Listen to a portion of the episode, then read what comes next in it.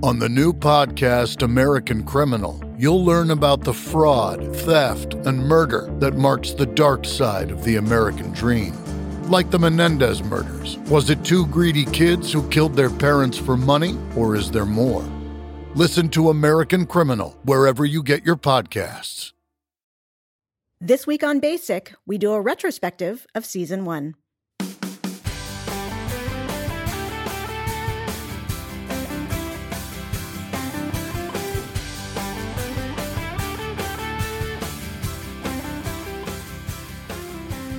Hey everyone, and welcome to Basic. And if you have been listening to us uh, the last couple of weeks, you know this is the official podcast of the unofficial history of cable television.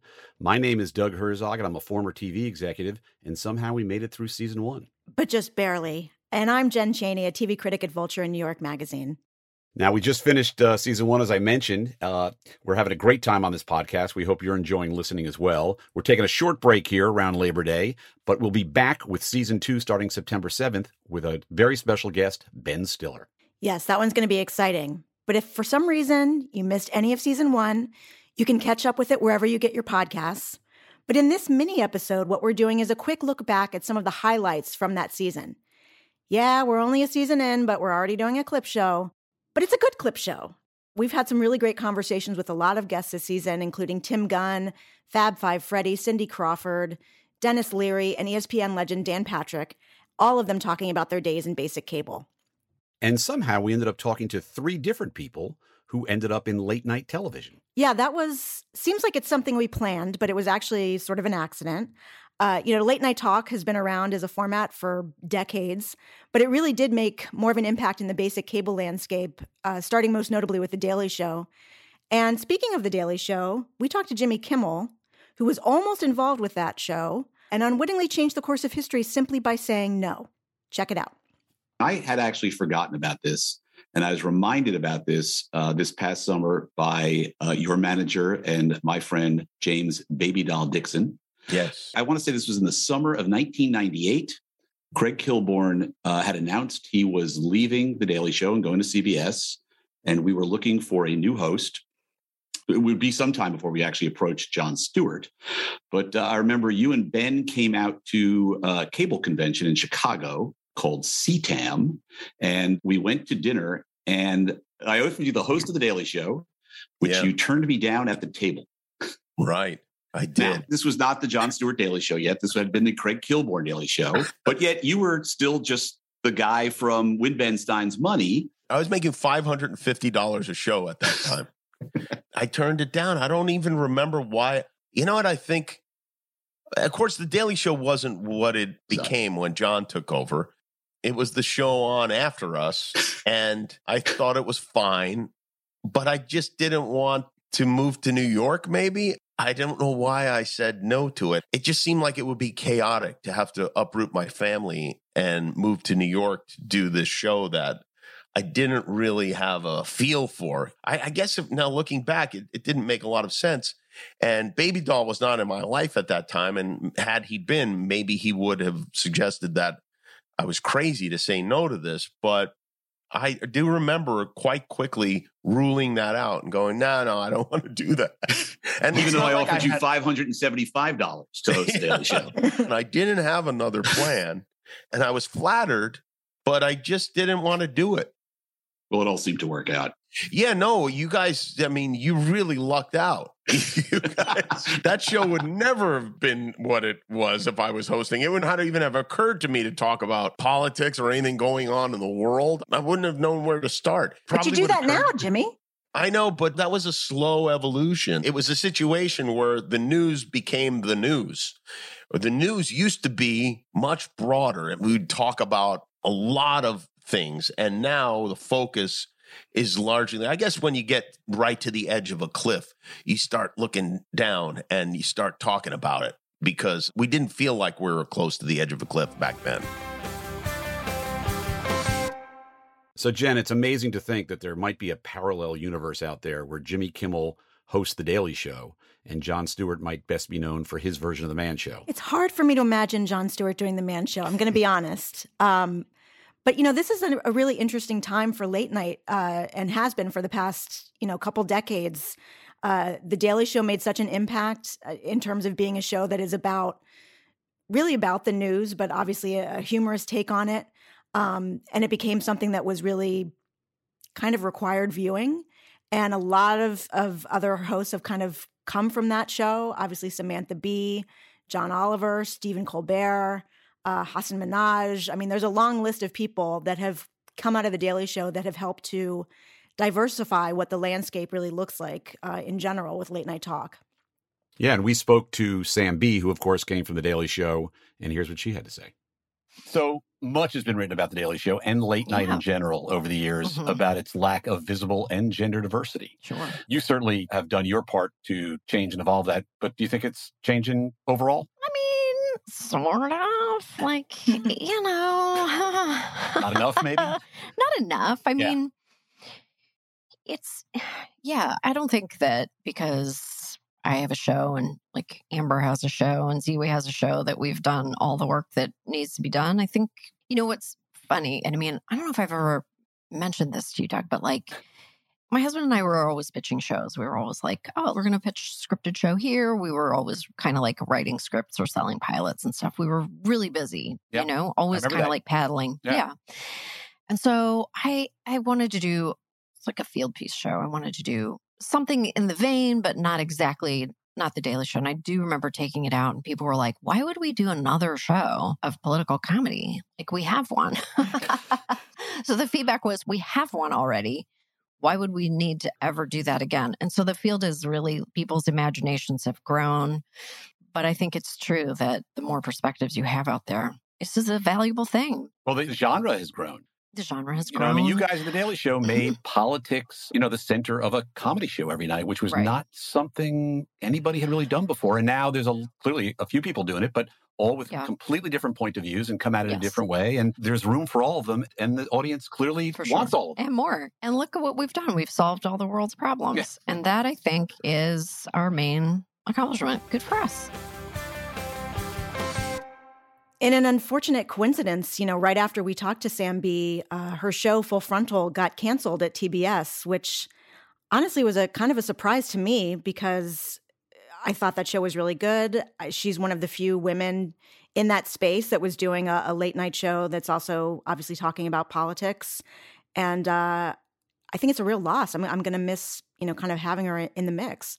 Yeah, that's a voice that will be missed, uh, but in a uh, environment where a corporation like uh, Warner Discovery or Discovery Warner, whatever it is, is looking for millions of dollars, I guess nothing is sacred, even um, a high-profile uh, show and personality like Sam Bee. But we hope she'll be back.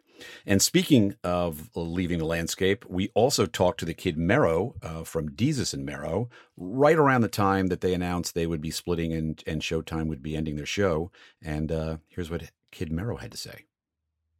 After your show announced that it was ending, then a few days later, Samantha Bee's show got canceled. And as we were talking about before, you know, there it's very rare to have women, people of color hosting these kinds of shows. Yeah. So do you see the late night talk show landscape changing at any point in the future? I mean, I mean, I hope so. I feel people can look at what we did, what Sam did, and kind of just say, look at that and be like, listen, this is viable if you let these people play to their strengths, don't water it down. Just go in there, let them do what they do, and then worry about the rest later. It'll work. You know, it worked mm-hmm. on Viceland. People couldn't even find Viceland. I had people calling me being like, yo, what channel is this on? Yeah. You know what I mean? Like, I'm like, with channel 161 if you're in the Bronx. You know what yeah. I'm saying? Like, I used to be like, oh, it's like 161, like Yankee Stadium. Remember that? Like, I had that, like, it was like a catchphrase that I just had to press a button on my head to tell people because people would stop me, like, you know, at Bay Plaza, the mall in the Bronx, and all over the place and be like, yo, I saw your sh- a clip of your show on YouTube. Where do I watch it? driving people there was the proof is in the pudding right there. So if you have mm-hmm. something that's buried in basic cable and it's still getting looks, still getting rave reviews from critics, still kind of shifting the paradigm of what late night is. And it used to be history too. Mm-hmm. like that speaks a lot to the impact that you have as a creator. It speaks a lot to the fact that this is a viable product. You can get yep. a black man, a black woman, an Asian man, an Asian woman, you name it, like gay man, or gay, anything. Like I, mm-hmm. people who are not, like you said, just an, another white guy to host and lead these conversations, it'll work. it'll be viable and it'll bring you eyeballs, which is at the end of the day, all the execs in the ivory tower want is eyeballs and numbers. Hey, Pantheon listeners, Christian Swain here. You caught me just finishing up some editing on Getting Real with John and Beth. I want to share my first experience with Factor Meals for you. I think you'll find this interesting because I bet the same thing happens to you. I had just received my first shipment from Factor Meals the other day, and I was excited to try one of the prepared restaurant quality meals for myself. Anyway, I was working away and noticed it was very late and it was my night to make dinner. I jumped up and headed to the kitchen, went to grab the ingredients for the dish I was going to make, and realized I was missing a prime ingredient. Well, I could make a run to the store, or I could make one of my new factor meals. Actually, the choice was easy. I grabbed a cavatappi, an Italian style pork ragu with garlic broccoli, heated the oven per instructions, and minutes later was enjoying a very delicious, nutritious, and dietitian approved meal. It really was everything Factor Meals said it would be. No prep, no mess meals. Factor Meals are 100% ready to heat and eat. Take it from me and head to factormeals.com slash pantheon50 and use the code Pantheon50 to get 50% off. That's factormeals.com slash Pantheon50 and use the code Pantheon50 to get 50% off. Hey, Pantheon listeners, Christian Swain again with something every podcast listener and music junkie needs to hear. As I'm sure you can guess, I listen to a lot of podcasts. I also listen to a lot of music, so having high quality headphones and earbuds are absolutely critical to my day. Oh, and I have numerous pairs. In fact, I have a junk drawer of used devices that have bitten the dust, so I've tried them all. Recently, I was sent a pair of earbuds by Raycon, and the first thing I noticed was the cost. Uh, looks like their products are about half the price of other premium brands. Okay, that's cool. And the reviews seem pretty stellar. Okay, checks that box. So I got my Raycon everyday earbuds. A nice packaging to open, and what I immediately noticed were the pack of ear tips for sizing. Uh, I'll tell you, I have small ear canals. Uh, I know a flaw. So to see choices for the best fit, uh, especially while exercising, oh yeah. And yes, they were immediately comfortable. Sound quality was great too. Plus, I have three EQ options that I love because I like more bass in my music and less in the podcasts. Eight hours of playtime for the battery is great as well. Surround sound, noise canceling, and awareness mode all included. I think I'm in business, and I just realized I've had them in all day. Like I said, super comfortable. Go to buyraycon.com slash Pantheon today to get 20% off your Raycon order plus free shipping. That's right, you'll get 20% off and free shipping at buyraycon.com slash Pantheon.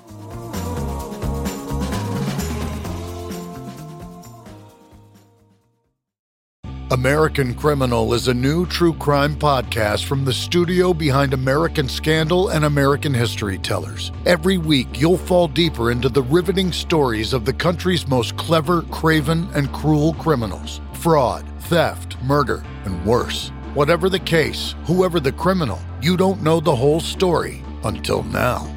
The debut season tackles one of the most sensational cases of the 20th century the Menendez murders. In 1989, young Lyle and Eric Menendez brutally shot their own parents. Prosecutors and the press said it was a multi million dollar inheritance that led two greedy rich kids to murder.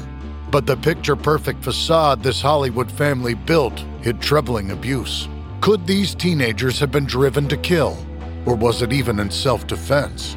Listen now. Go to AmericanCriminal.com or search for and follow American Criminal wherever you get your podcasts.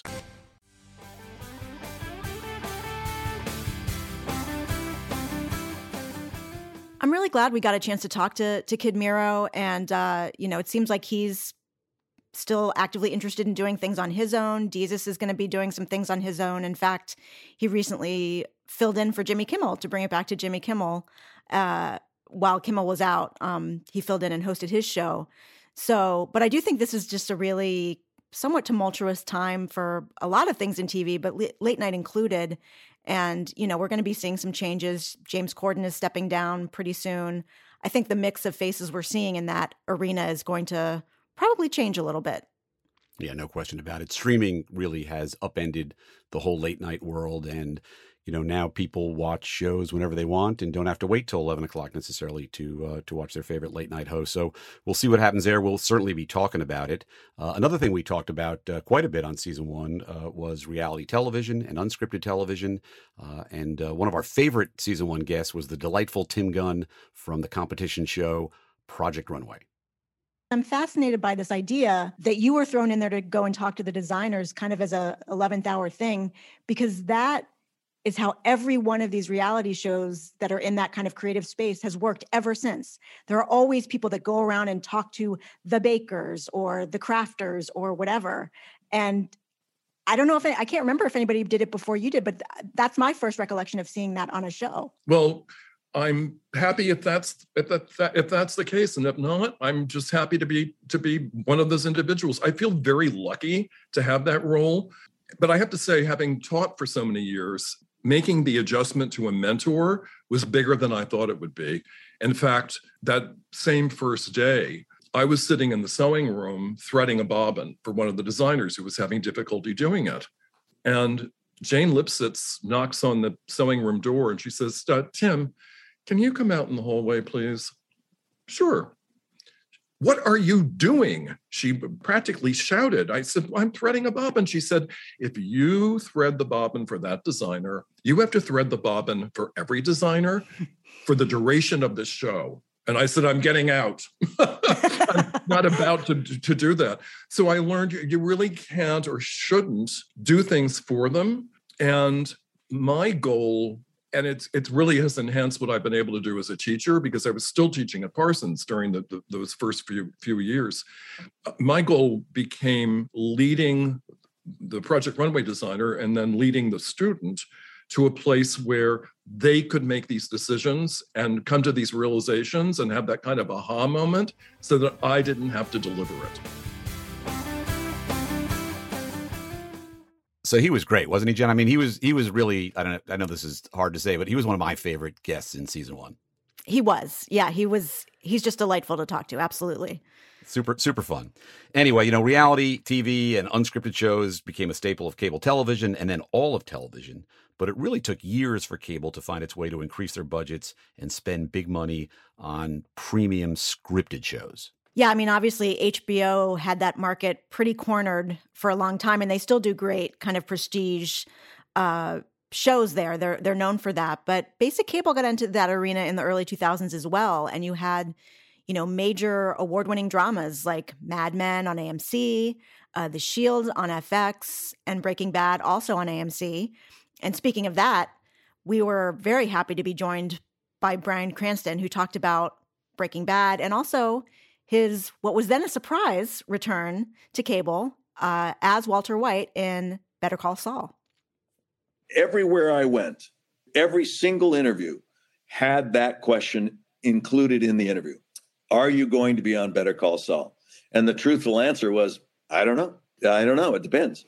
Until a year ago, in fact, a year ago, April is when we shot our segment on Better Call oh, wow. Saul and we shot it out of sequence. It was the time that Aaron and I both happened to be available. So they flew us in privately into Albuquerque, went to a private area of the airport. As soon as we got off the plane, there was an SUV waiting for us at the steps. So the last step onto the tarmac was two steps and then into the car. we were completely cloaked and we were driven. It's very it's very Breaking Bad. It's very Breaking Bad, and it's it was exciting because no one knew or could know that we were in town. We were there for four days, and we went to an Airbnb where he had the upper floor, I had the bottom floor, and there we stayed. We were not allowed to leave. We wow. had food brought into us by by the production you know, and there were there was a coffee pot and things that we needed. Right. and I was I brought my little stretchy so I can do some exercise, you know, but we're not allowed to leave. and then the SUV would show up and we'd get into the van and drive to the studio. There's a scene that Aaron is in without me, and there's a scene in where I'm in without him, and then there's a scene where we're both in. So there's three scenes to come. So uh, it's it's it's pretty cool. But to, be honest with you, it's like because we shot everything in a bubble and completely out of sequence, I don't even know what episodes we're in. So the great Bryan Cranston, and of course, uh, just coming off of his surprise appearance on Better Call Saul uh, just recently, which uh, I'm sure many of you saw. You know, I actually, as he mentioned in the, I think in the interview, Jen, I got to work with Bryan's daughter, who uh, starred in a short-lived show at MTV a few years back. I feel like literally everybody was on MTV at some point. It seems like because because a lot of the guests that we've had have had some tie back, um, and certainly if you're a fan of old school MTV, um, we had a lot of guests from that kind of realm. We had the original host of Yo! MTV Raps, Fab Five Freddy, who's great. House of Style host Cindy Crawford. We had comedian Denis Leary, who used to do uh, a lot of stuff for MTV, and Kevin Powell from the very first cast of The Real World, as well as Reno 911's Tom Lennon and Kerri Kenney, who were in the very wonderful sketch comedy show The State. Which is really, again, to remind our listeners where you and I bonded early on, both big fans of The State. Yes. And, uh, and we also spoke with Beavis and Butthead creator Mike Judge, who's now back out there with a new Beavis movie and a reboot of the show. Um, and at the time when the show launched back in the 90s, he really hit the pop culture Gen X zeitgeist uh, right between the eyes um, with his great animated show on MTV. What was it about that time period and what, what was it about Beavis and Butthead that you think struck such a chord? I think a lot of it might have been a reaction to what TV was in the 80s, maybe. The way sitcoms had become, or like I mean, the Cosby Show was very much like just everybody's going to Ivy League schools, everybody's just great and perfect and wonderful, and TV had gotten very much like that. Uh, and then uh, something like Married with Children, that was kind of the first to sort of cut against that a little bit. You know, you saw it in music too. Like, I mean, when I first saw NWA, like like before that had been MC Hammer, like flashy, shiny stuff, and all of a sudden there's guys just wearing just black shirts and a baseball cap and just I don't know that's my armchair theory is that some of it might have been a reaction to just you know the pendulum always seems to swing and it's kind of swinging back from whatever the 80s had been. If you're a fan of the classic MTV days, we have much more coming in season two, including Real World co creator Jon Murray, Remote Control and SNL's Colin Quinn, the voice of Daria, Tracy Grandstaff, original VJ Alan Hunter, and a big Hollywood star who failed his VJ audition. That's right. Ben Stiller could have been a VJ. He messed up the audition, or at least they thought he did. Uh, he was hanging around at MTV in his early days, and he'll be with us for our season two premiere on September 7th. He's going to be talking about that. He'll also talk about Zoolander, Reality Bites, one of my faves, and one of the best TV shows of the year, which he directed, Apple TV's Severance. And in the meantime, we'll be back next week to preview our season two guests, including folks like Ben, Chelsea Handler, UFC's Dana White, David Spade, Nick Kroll, and Always Sunny's Kaitlin Olson. So listen wherever you get your podcasts, and don't forget to like, subscribe, share, or comment if you are so moved. We'd really appreciate it. See you next time on Basic. Basic is a Pantheon media production in partnership with SiriusXM, hosted by Jen Chaney and Doug Herzog. Produced by Christian Swain and Peter Ferrioli. Lindley Ehrlich is our assistant producer. Mixed, mastered, and music by Jerry Danielson. Edited by Zach Spisner. You can find Basic on Apple Podcasts, the SiriusXM app, Pandora, Stitcher, or wherever you like to listen. If you like the show, please rate, review, and share so other people can find us. Don't, Don't forget, forget, to follow, follow the show so you never miss an episode.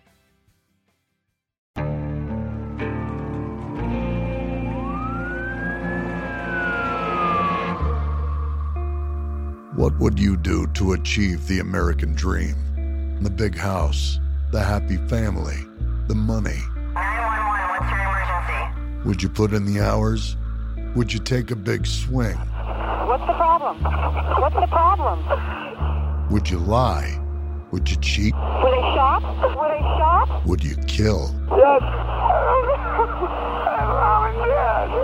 My mom and my dad. From Airship the studio behind American Scandal, comes a new true crime history podcast.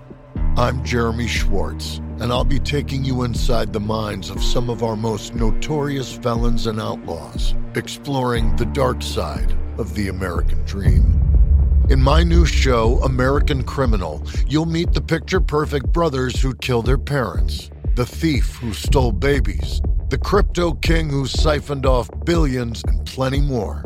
From assassins and gangsters to killers and con artists. Whatever the case, whoever the criminal, you don't know the full story until now.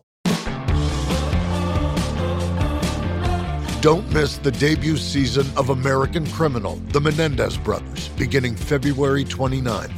Listen wherever you get your podcasts, or to get early ad free access to the entire season first, plus hundreds of other ad free history podcast episodes, subscribe at IntoHistory.com.